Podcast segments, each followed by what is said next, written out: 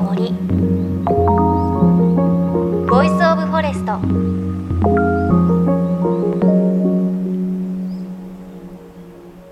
おはようございます。高橋万里恵です。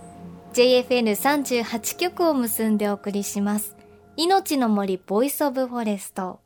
今週も焚き火の達人でアウトドアライフアドバイザーの三川はじめさんと焚き火を囲む会続きをお届けしていきます。北欧のスタイル、焚き火で入れるレンメルコーヒー、これについてお送りしましたが、メッセージいただいてみます。オリバー・ハングさん30代男性の方。先日、レンメルコーヒーの番組を聞きました。ありがとうございます。自宅でこのコーヒーの入れ方をやって、普通の作り方に比べて味はめちゃくちゃ濃い。家内も美味しいと言ってくれます。このやり方紹介していただいてありがとうございました。あ、試していただいたんですね。こちらこそありがとうございます。ね。レンメルコーヒー、煮出したコーヒー、美味しいですよね。ちょっとあの、ざっくりね、ご紹介しますと、基本は焚き火で、あの、夜間を火にかけて、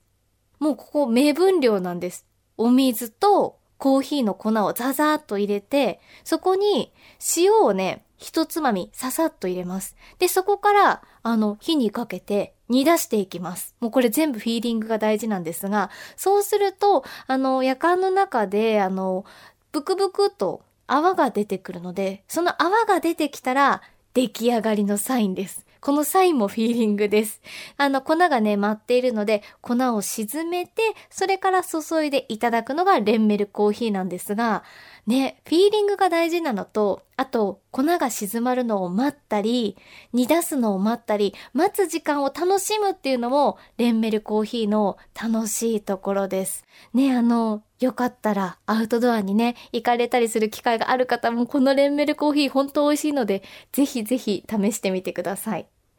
さあ、そして今週の放送ですが、あの、レンメルコーヒーもね、北欧のスタイルですが、三川さん、その北欧の先住民族、サーミの方たちとも焚き火を通じて親交を深めています。どうやら焚き火には数万年の時間を飛び越える不思議な力があるらしいんです。今日はそんなお話お伝えします。JFN38 局をネットしてお送りします。命の森 Voice of Forest。今日も最後までお付き合いください。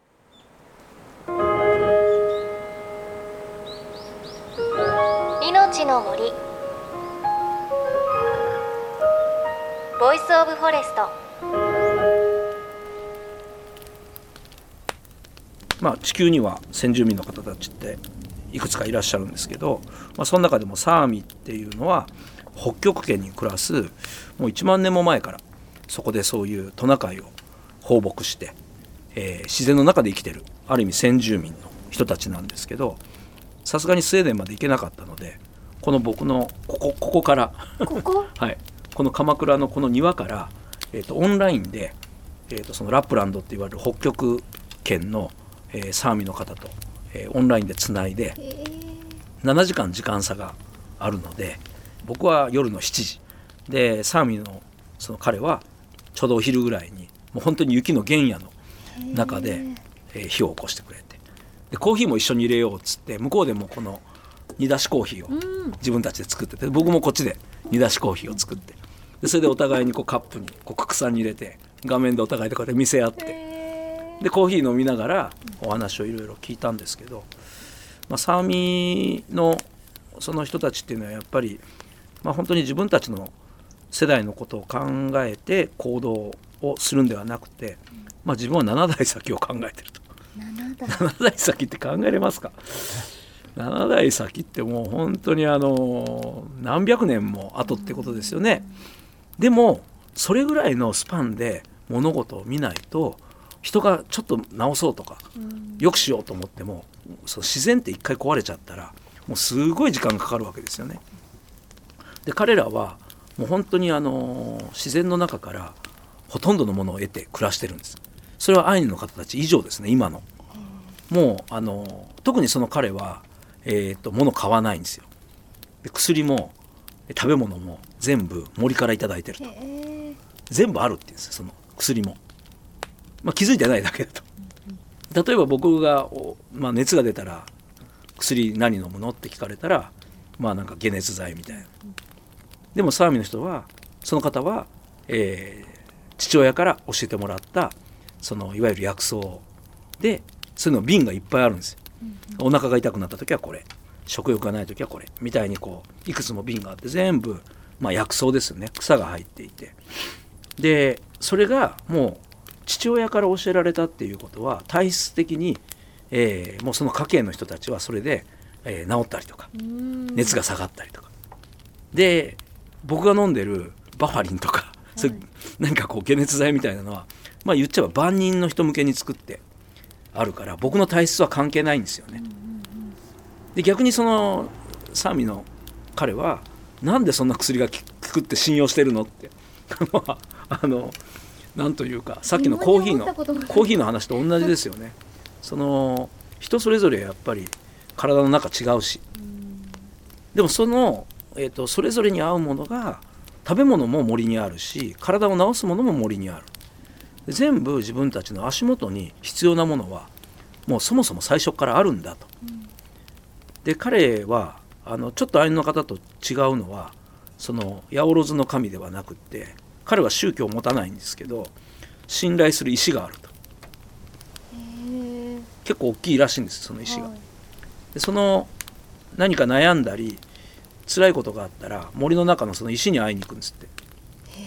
で石の上で座ったり石に手を当てたりそれでしばらくすると気持ちが晴れると。で石は何も語らないんですよ。何も言ってくれないんだけどただただ石の上に座って目を閉じてその石に何か自分の気持ちを打ち明けるとちゃんと解決すると。でその石は自分の子供たちにも最近あり場所を教えたと。っていうことは今まで内緒だったんですよね。で自分が死んだら、えーと、ここの石の周りに骨を巻いてくれみたいな話をしてるらしいんですよね。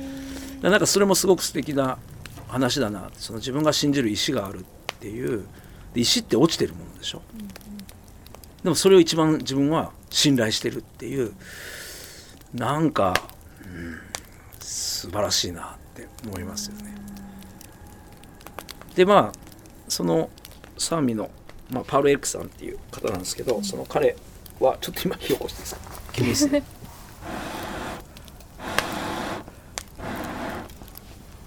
まあ、自分たちが、えー、暮らしている、まあ、今のこの地球とか、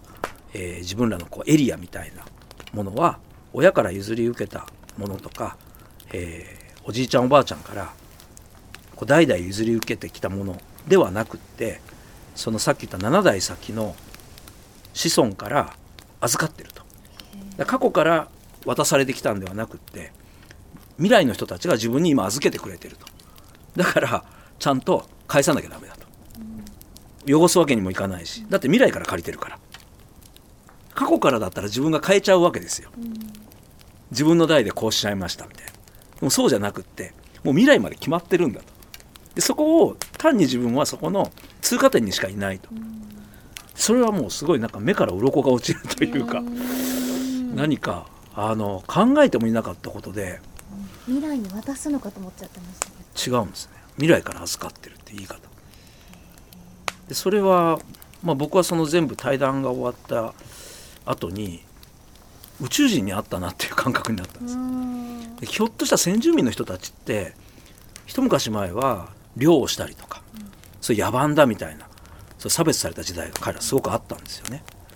でも今の時代になるとそれがどんだけ輝いて見えるかっていうでそうやって自分たちの力で生きていけれる人たちはもうどんな IT を使いこなす人より、やっぱり一番素敵じゃないですか。それが実は先住って言われる人たちの持ってる能力だったとすれば今僕らが求めてるものって答え知ってるのは彼らなんですよ。そういうのはなんかこう火を見てるとなんとなくそこにこう思いが寄せられるっていうか焚き火を通してアイヌの人たちサーミの人たちと、まあ、出会えてで彼らといろんな話ができたっていうのは本当に僕の中では、まあ、宝物のようなものだしやっぱり火をもこう焚き続けるっていう意味はやっぱりあるんだなってこう確信に変わりましたね。うん、だから何か今の時代にできる一つのタイムトラベルだなってだって1万年も前から同じことを継いでる人たちの今の人です。でアイヌの人たちももう縄文期の頃から継いでるんですよねその技術とか考え方を。だから今の人に会えるっていうことは結局1万年前の人に会えてることとある意味同じなわけですよ。過去には行けないけれど、うん、しかもその人たちが常に見てるのは未来の、うん、未来の人たち、うん宇宙人以外何者でもないですね。なんかすごい不思議なのがそれ多分会議室で言われたら何のこっちゃって多分なのかなとか今想像してて思ったんですけどでも焚き火を前にすると私たちなんか心のガードが何枚も取れてすってその言葉がきっと入ってくるし、ね、本当に自分ごとに捉えられるって今私自身もそうだなって思いました、すごい。僕もその話すのにさっき言ったみたいに同じ時間に火を焚く、で同じコーヒーを作って飲む。っていう何かそういう仕掛けが必要なんですよね。でそれがもうなんかすごく深いところまで彼らとコンタクトできる方法だな。焚き火はもう間違いなくあのコンタクトする手段ですよね。もう本当にあの神様っていうかこう信じ事にはもう欠かせないじゃないですか火って。やっぱり人が一番もう本当に今マリさんおっしゃったみたいにこう皮を皮が取れるっていうか普段こういろいろ何か武装してるものがもう1枚2枚取れていって生身の人間としてこう会話ができるみたいな、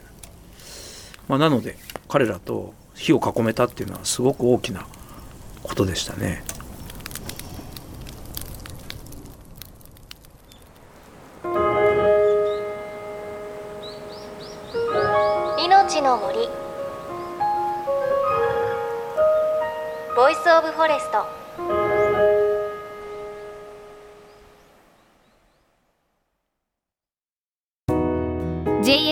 38局では東日本大震災で被災した沿岸部や全国の震災による津波被害が予測される地域に津波から命を守る森の防潮堤を作る鎮守の森のプロジェクトを支援する募金を受け付けています。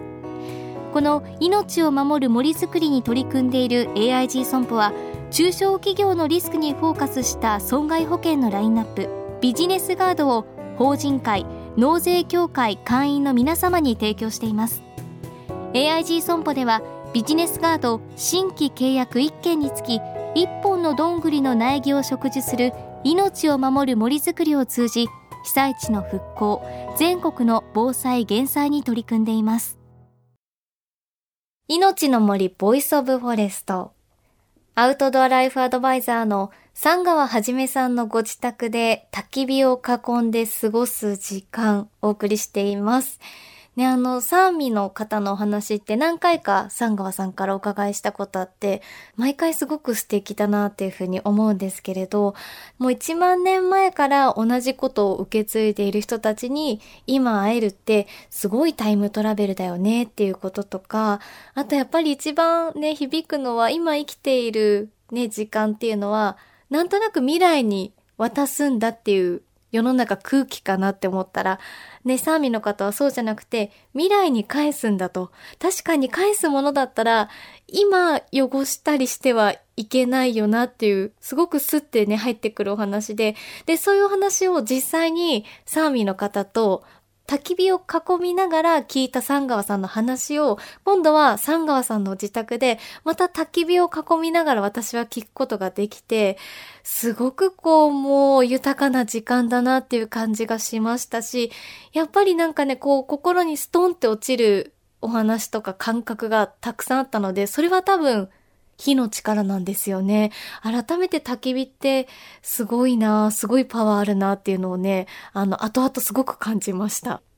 で、このサーミの方たちのお話も、三川はじめさんの本、焚き火の作法に載っていますので、ぜひぜひチェックしてみてください。